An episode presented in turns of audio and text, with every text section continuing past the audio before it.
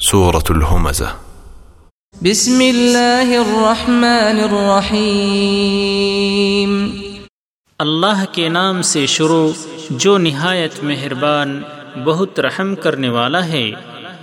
ويل لكل همزة لمزة الذي جمع مالا وعدده ہر طعنہ زن عیب جو کے لیے ہلاکت ہے۔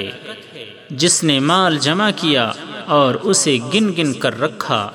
يحسب أن ماله أخلده وہ سمجھتا ہے کہ بے شک اس کا مال اسے ہمیشہ زندہ رکھے گا۔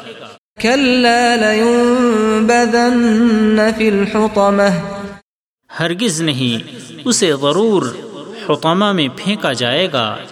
وما أدراك ما الحطمة نار الله الموقدة؟ اور آپ کو کیا معلوم کہ حطمہ کیا ہے؟ وہ اللہ کی بھڑکائی ہوئی آگ ہے۔ التي تطلع على الأفئدة. جو دلوں تک پہنچے گی۔ إنها عليهم مؤصدة في عمد ممددة.